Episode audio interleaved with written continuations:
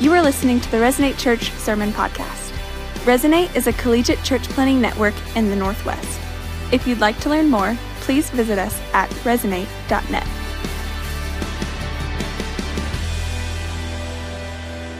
Welcome to uh, Modern Romance Part 2. Uh, last week we talked about this idea of the main character myth, that we're all uh, t- prone to viewing ourselves as the main character in our stories.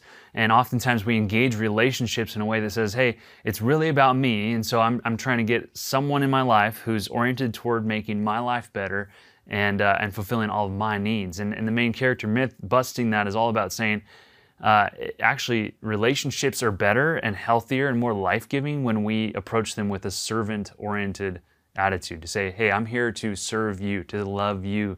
I'm going to be the one that gives and sacrifices for your good. And that's a, a profoundly different way to view relationships. And it's really modeled after Jesus and how he loves us. Uh, today, we want to take it a step further and get into these, the topics of marriage and dating and, and singleness uh, and what that looks like for God's people, for Christians, uh, really just what that might look like in our world today and how we can approach that differently. Um, so, I personally, I've been out of the dating game for a while now, uh, but when I was dating back in, in college, back in high school, uh, I've been married now for eight years, have three three wonderful kids. But when I was dating, it was kind of a mess. Like, let's be honest. I don't know if it's any better now, but it seems like it's not. Uh, dating can be rough. Like people are breaking hearts left and right. It's just not a lot of fun sometimes. Um, it's a lot of fun in the process, but then oftentimes relationships end. Um, but no matter how rough it is out there, it, it's probably a little bit better than this. Check it out.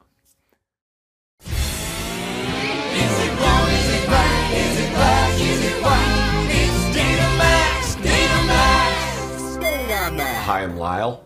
I work at IBM and I'm looking for a lovely lady. My best qualities uh, would probably be my beard.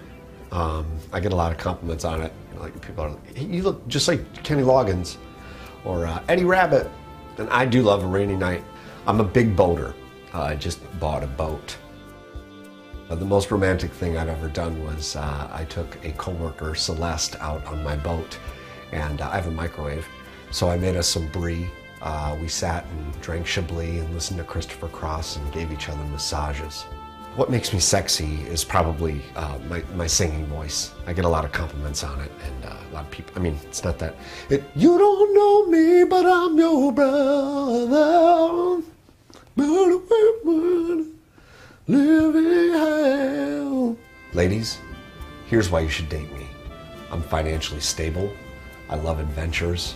I'm a lover, not a fighter, Michael Jackson. And I want to take you on a wonderful tour of the world, and I'll be your guide. I have a boat.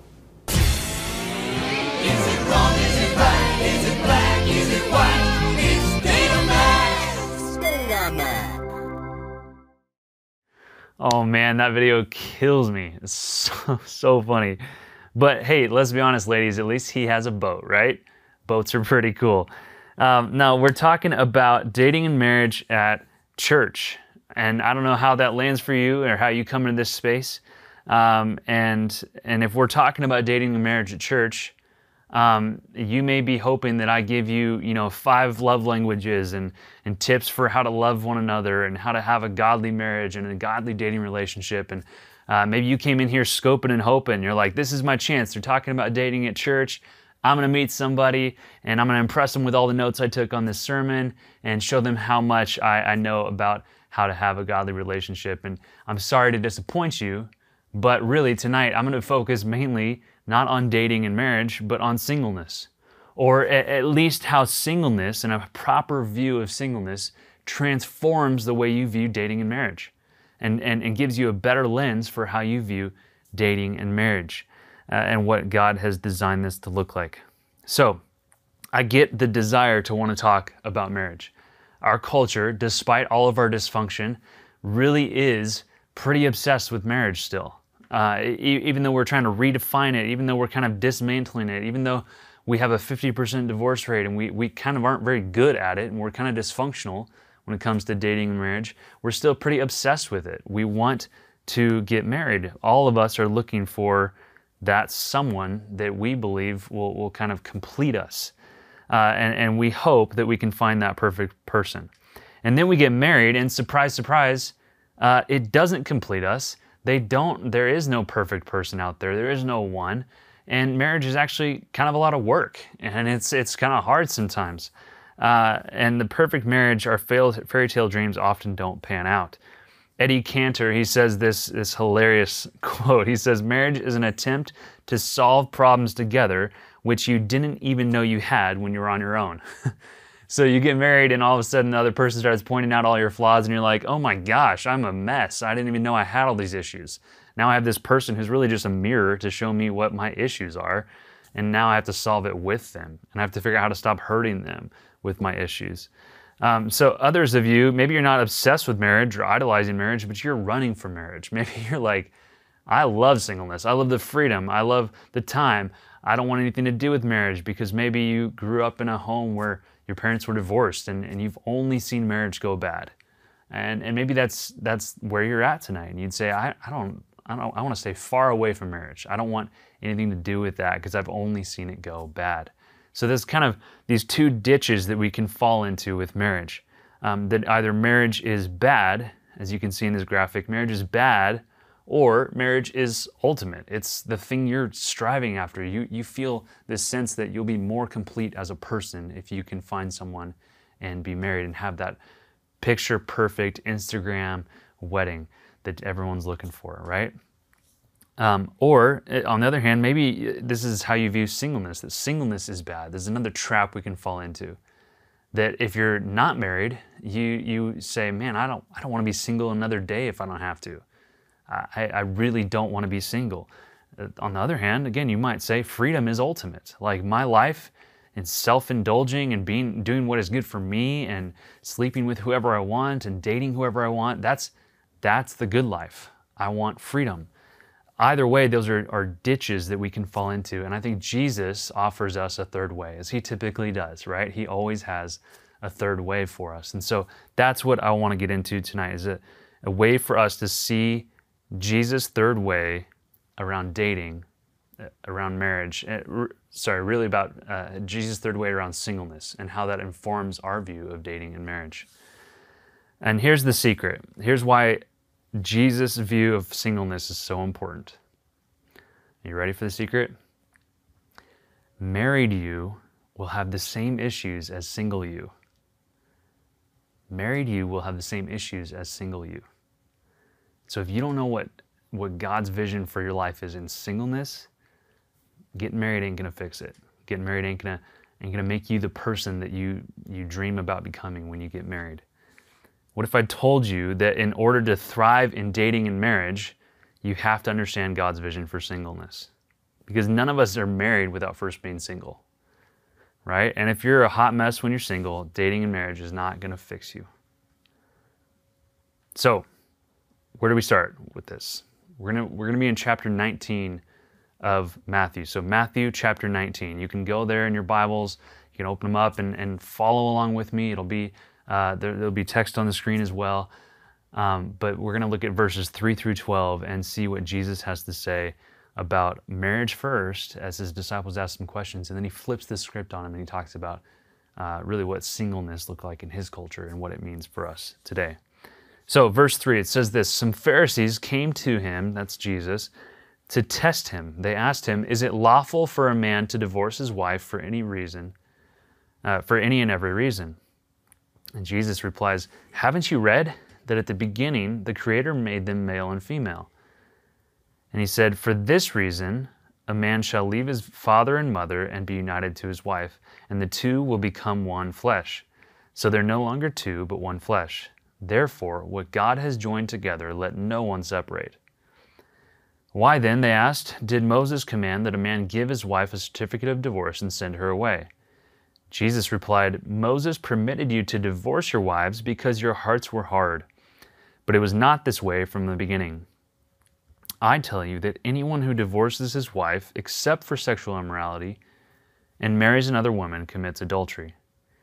Then the disciples said to him, If this is the situation between a husband and wife, it's better not to marry. All right, so right here, the Jesus is unpacking uh, a way in which the Pharisees and the, the Jewish leaders of the time, the Jewish people of the time, had twisted God's original design for marriage, and and really uh, had had written in all these traditions that allowed people, uh, allowed men to divorce their wives for any reason, right? So Jesus, um, the historical view was uh, that Jesus held from the beginning of time was that marriage is meant to be a union between a man and a woman, because God made us humans, male and female. And this is considered in our day radical and old fashioned, right? Uh, maybe even bigoted. I don't know how you view that. Um, but that can be the challenge to the cr- traditional Christian view of marriage. It might surprise you that this Christian view of marriage, that Jesus' view of marriage, was actually challenging in his day too. Again, the Jewish leaders had uh, had twisted the original design, and they'd gotten to a place where uh, they viewed they allowed men to really treat women uh, pretty poorly and treat them more like property than people. That they could divorce their wives whenever they wanted or for whatever reason. So your wife burns the dinner, divorce. Your wife gets old and isn't attractive anymore, divorce. Uh, your wife uh, maybe is sick and becomes a burden on you, divorce. Marry someone else. This was the norm of the time. And Jesus comes and says, Man, you've got it all wrong. That's not how it is. So, both uh, the Greek culture at the time and the Jewish culture at the time that Jesus lived would have had a very low view of women and a pretty distorted view of marriage in the way that God intended it. So, what is Jesus' view of marriage? It's one man and one woman who are different but equal. It's becoming one flesh, creating a new family and it's committed and, and they're committed for life. So only divorce in the case of adultery. And Jesus' disciples hear this and they go, "No way, Jesus. That's that's just too hard. If if that's the standard, then for for married life, then I don't want to do that. That's way too much to ask of us." And Jesus hears this, hears this response to to his standard for what married life looks like, and he says, okay, let me tell you another thing that you guys have twisted. Uh, let me let me tell you something even harder about your culture and how you view uh, relationships. And he says this in verse 11: Not everyone can accept this word, but only those to whom it has been given. verse 12: For there are eunuchs who are born that way. And there are eunuchs who have been made eunuchs by others, and there are those who choose to live like eunuchs for the sake of the kingdom of heaven. The one who can accept this should accept it. Okay, so here's where we connect. You're like, whoa, Jesus, why did we just start talking about eunuchs all of a sudden? I don't even know what a eunuch is. Um, this is this is how we get here. So uh, eunuchs were those in in that culture who had uh, had been chosen to play a specific role in society. They'd had their genitals mutilated, basically. Um, typically, they're men um, and they were meant to play a, a role in the Greco Roman culture where they would serve the royal household, to serve the king. And, uh, and the reason they had that, that done to their, to their bodies was that they could no longer be seen as any, in any kind of way as a threat to the throne. They couldn't uh, take the throne and bear children with the, the queen. They couldn't take over the bloodline. Uh, really, really barbaric uh, way of operating in the world. So some, Jesus says some people are made that way by others. Some people have uh, non, uh, they don't have either male or female genitalia. They're born that way, and other uh, other people choose to live that way for the sake of the kingdom. So what he's saying is that um, that some people are made that way. Some people are born that way. Some people uh, choose to live like a eunuch. And here's why this is significant. Virtually everyone in this culture in Jesus' time was married. If you were an adult and you weren't married, it was socially taboo. It was weird. They, there was a, some reason why you weren't married. You likely were a eunuch, um, or you likely had some other, uh, some other disability or something that made you undesirable in that culture to be married. And the reason this is significant is that the Jewish view at the time uh, was that getting married, having children, and owning land was the way by which you fulfilled your, your duty as a Jew, the way by which you received God's blessing and you fulfilled the vi- their vision of, culturally of the good life. And, uh, and God had bestowed a blessing upon the Jewish people that was uh, lived out by being married, having lots of children, and, and owning land and building wealth and leaving a legacy. So eunuchs, they were, uh, whether by, by being born that way or being made that way, they were excluded from the Jewish view of the good life, right? The Greek view was, was similar, that you would be able to advance the patriarchy by having children, that you would uh, accrue wealth and, and honor through um, and build influence. That was the Greek view. So, if this is what the good life looks like in Jesus' time, that you, you perpetuate a family, you own land, you have all these blessings, you seize these blessings, then obviously if you're a eunuch, you can't, you can't have the good life. You're excluded. And so I, I think what Jesus is saying here is that, um, that there are people who have been outcast from the good life, and yet uh, in my kingdom, Jesus says there are those who might even choose to live like eunuchs. That they weren't even made that way. They don't have to live that way, but they might choose that way for the sake of the kingdom. And so he's blowing apart their preconceptions and their categories of what it means to live a good life, what it means to receive blessing, what it means to be approved of by God. And he's saying there are people who choose the way of the kingdom, and it looks like living like a eunuch. Okay? So, what uh, I think that this is relevant for us because in our culture today, again, we're still fairly obsessed with marriage. And, and I think so much of our imagery of what the good life looks like is tied to the American dream and to marriage. And so Jesus is challenging us as well in this. So I want you to take a minute and just talk real quick with your neighbor about what constitutes the good life in American culture. When do you know that you've made it? Okay, so turn to your neighbor and tell them what you think the good life looks like today.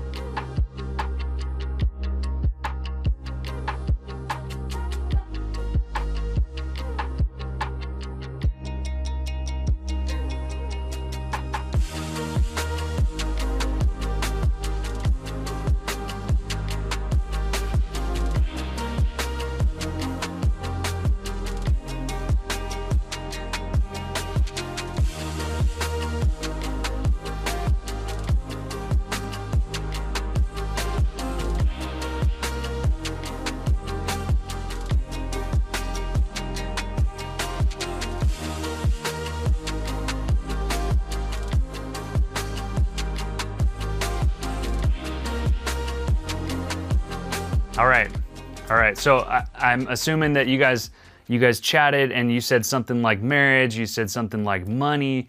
You said something about you know having a relationship or having a house or having kids. Whatever it is for you, there's probably a whole spectrum of things that you'd say make up the good life. But I'd really, I'd bet almost anything that singleness is not on the list. that living a single life uh, is not on the list. And so most of us, especially in the church, feel some sense of, of being an outcast or being looked down upon if we're single, especially the later we get in our life. Maybe you're in your early 20s or you're not even in your 20s yet, and you would say, uh, I don't really have any problems with being single.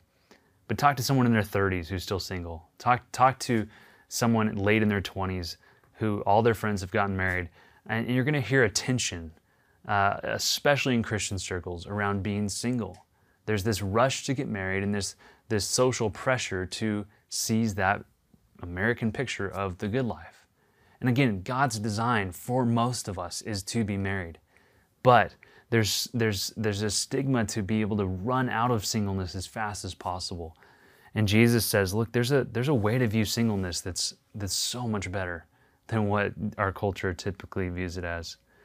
Um, so again, he says some people are born eunuchs, some people are made eunuchs, some people choose to live like a eunuch for the sake of the kingdom.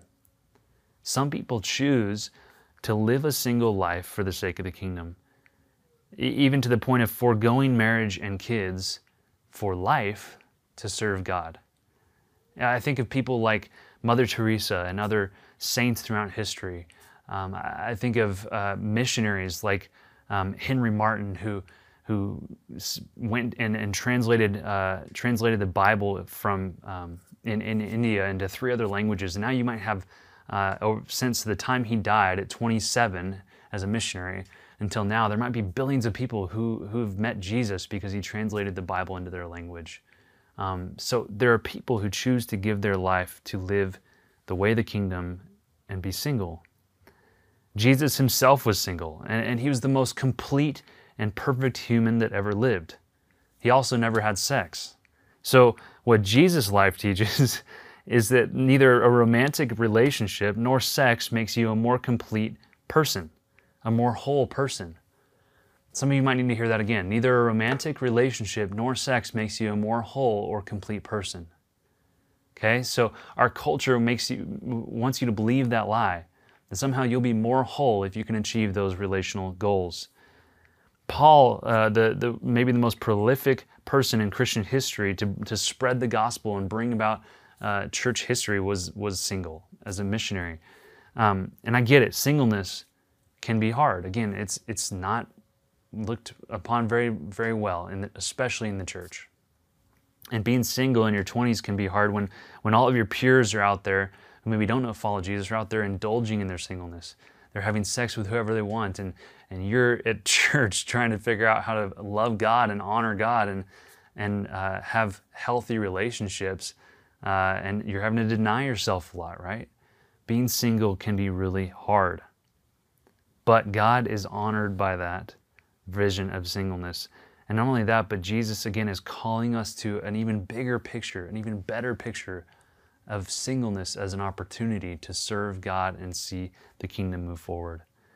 Jon Tyson, he's a pastor in New York City, he points out that single adults have more freedom and time than anybody else on planet Earth. You have more, he says, uh, in a kind of a funny way, you have more freedom than a child, right? Uh, my children uh, don't have as much freedom as I do, right? I tell them no a lot, right? I, they can't have all the sugar they want. They can't watch all the Netflix they want. Um, they would literally watch Netflix and eat snacks all day long if I let them. So they don't have as much freedom as you do as a single adult. Uh, and but they have a lot of time. They have a lot of free time. Um, married people like myself don't have a lot of free time. You get married, you have kids. It's like a black hole of time and energy and you can't get it back, and it just sucks out all the energy and time you have, uh, and you are uh, you're left with a little bit of scraps that you have to somehow work together for hobbies and things like that, and working out. It's it's it, there's not a lot of time. Uh, so you have, as a single adult, more freedom and more time than anyone else. And so, what are you doing with that time and freedom? I think that's the challenge Jesus has for us.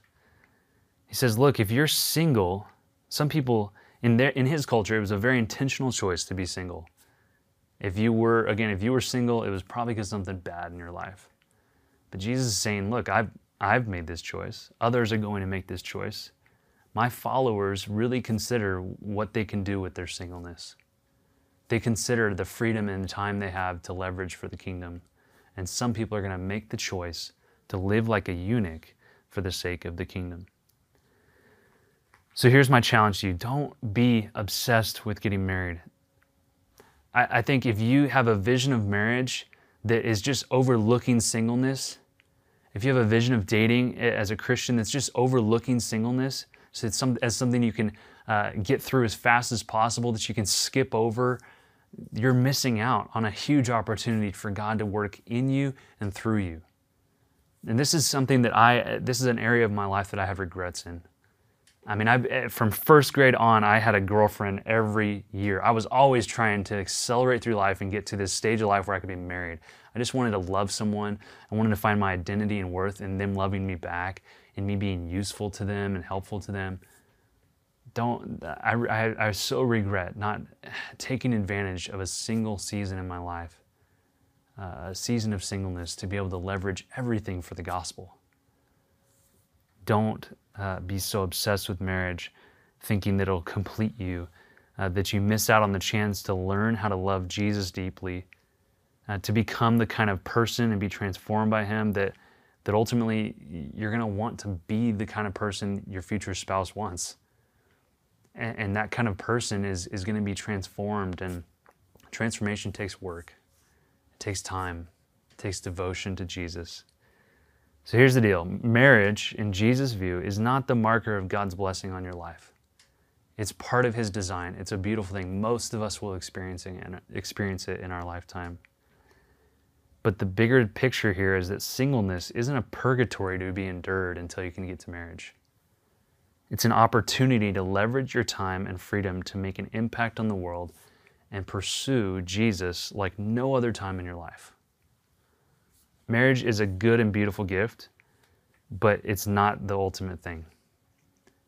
Jesus has a picture of people in his kingdom where they're not married at all, and they're still completely whole, completely uh, mature, and they get to experience a freedom and, and a time availability that he gets to use for his, his purposes in the world. Now, if you desire to be married, not a bad desire, but put it in its proper place. Surrender it to Jesus and ask Him what you can be doing until that time comes. Until you're married, aim your entire life at knowing Jesus more and doing what He says. Nothing else will prepare you better for marriage. No marriage books out there. I, I read all the marriage books. I was trying so hard to get married. When I got married and my wife and I started fighting and having uh, relational tension, um, I didn't reference those books what I began to look at was my life before I was married and realizing I had all these immaturities that Jesus never got to work on because I was so focused on trying to get married and reading marriage books. So, the best thing you can do for your future marriage is to fully devote yourself to Jesus in your singleness, to allow Him to work in you and through you. The good life doesn't come through marriage and family, like our culture would tell you the world would tell you that even after you give your life to Jesus, you need marriage and family to be whole, and that's just not true. Jesus is better than dating and marriage. In fact, devoting yourself to Jesus and seeking his kingdom in your singleness is the best thing you can do for your marriage. Have I said that enough? I think that's like five times now. I really want you to get that. That's the best thing you can do for your future marriage. The good life comes through Jesus and our connection to him, not marriage in our culture. So, what should you do then? How should you put this into practice? I have three things for you. Number one, devote yourself to God completely. Just, if you haven't already, have a moment with Jesus where you where you say, Jesus, I want I want you to strip away every idol, every obsession, everything in my heart that I look to for a purpose, identity, value, wholeness. I want to strip that all away and only receive you and your vision for my life, Jesus. That's, that's what devotion to God looks like. And then figure out how that looks in your calendar. How do you actually spend your time seeking Him in His Word, in prayer, uh, looking for opportunities to obey Him? And that brings me to the second thing is seek the kingdom. So devote yourself to God and seek the kingdom. Love and serve others. Right? Jesus says, Seek first the kingdom, and all these other things, including marriage, will be added to you in good time, in His timing, in His will seek first the kingdom and ask Jesus often, what Lord, what can I be doing to serve you? What can I be doing to serve others and love others with my time and my and the things that, that you made available to me? And lastly, live integrated, not isolated. So uh, what this means is that being single doesn't mean you have to be alone. The, the beautiful thing about the church is that God gives us a spiritual family. So you don't have to wait around until marriage and kids to feel like you have a place to belong a place to connect, a place to be deeply and intimately known. That, that you can build friendships with people in the church, brothers and sisters in Christ, where they really, really know you. And, and you can experience an intimacy with them that is uh, just about as intimate as, as in the kind you see in marriage. Um, so don't wait around thinking I have to I have to be alone. I have to be isolated. Be integrated, not isolated, in the kingdom and in God's family. So uh, again, I as I started thinking about this, I didn't realize how passionate I would be about this. And again, that comes out of this this feeling of regret. Uh, I don't regret marrying my wife. I love my wife. I don't regret having my kids. I love my kids. I regret that before I met them, before I met my wife, before we had a family, that I wasn't more intentional to just uh, really dig up the root idol of marriage in my heart and to say, Lord, I, I, want, I know you want this for me someday, or I hope you want this for me someday, but I'm not going to waste my time as a single person trying to move from dating relationship to dating relationship. I'm going to be patient, and I'm going to make the primary thing in my life being transformed and used by Jesus so that when I do get married, man, I'm a more whole, secure, Christ like person. That's my hope for you. Let me pray for you.